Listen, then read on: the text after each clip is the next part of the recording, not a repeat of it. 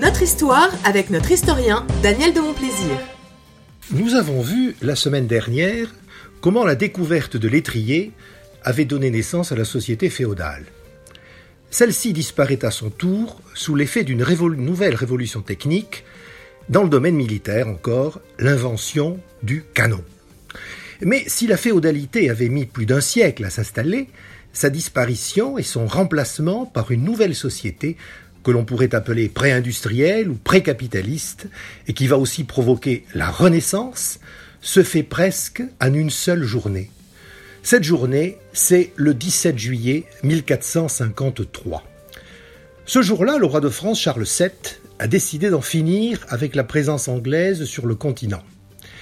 Fort de la reconquête de la Normandie qu'il vient de réaliser, il veut maintenant prendre l'Aquitaine et sa capitale, Bordeaux, anglaise depuis 250 ans. Mais il veut éviter un siège long et douloureux pour les assiégeants comme pour les assiégés. Il décide donc de tendre un piège aux Anglais, commandé par un grand seigneur de type féodal, Lord Talbot. Il positionne donc son armée à une cinquantaine de kilomètres à l'est de Bordeaux, où elle installe un camp retranché devant la petite ville de Castillon. Comme Charles VII le prévoyait, Talbot fonce sur le chiffon rouge comme un taureau excité.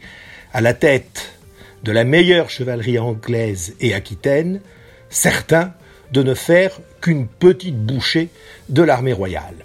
Et là, c'est la diabolique surprise. Un déluge de fer et de feu tombe sur les chevaliers.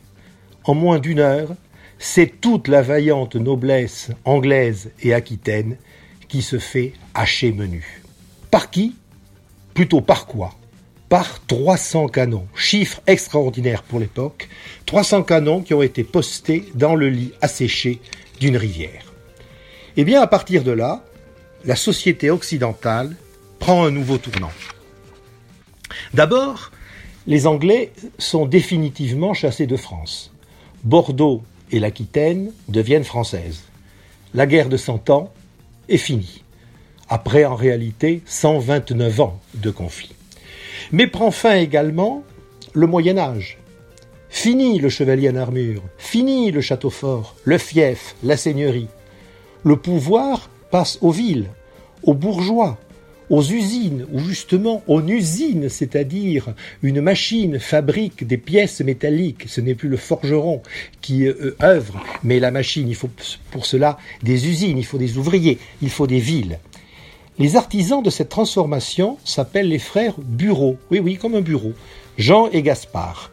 Ce sont eux qui ont compris l'importance de l'artillerie et qui ont transformé les vieilles bombardes en canons, avec des tubes de guidée plus longs, plus étroits, plus légers, montés sur des roues, ce qui les rend beaucoup plus maniables. Ces tubes, en plus, sont en fonte de fer, qui est l'ancêtre de l'acier. Les boulets de pierre sont remplacés par des boulets en fer, et surtout, l'invention de la mitraille, c'est-à-dire le boulet qui, une fois qu'il sort du tube du canon, se divise en centaines de petites pièces meurtrières. Ce sont celles-là qui ont euh, écroulé sur le pré de Castillon la chevalerie anglaise et aquitaine. Le nom des frères Bureau lui-même est un programme. Fini euh, comme chef de guerre les Guillaume de Nogaret, Enguerrand de Marigny, Mathieu de Montmorency et tous ces jolis noms pour diriger une armée. Maintenant, on s'appelle Bureau comme bureau d'études, avec euh, l'usine juste à côté. Allons plus loin. La révolution du canon, elle provoque aussi la Renaissance. Car plus besoin de châteaux forts, que l'on remplace par des demeures de plaisance, qu'il faut aménager, décorer.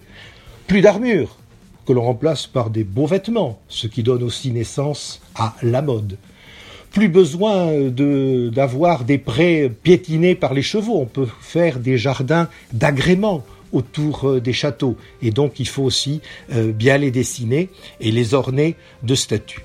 C'est pourquoi le canon aura amené le triomphe de l'art, avec au centre, comme une synthèse et un symbole, Léonard de Vinci, à la fois artiste et ingénieur militaire, qui peut-être n'aurait pas existé sans les injustement oubliés frères Bureau.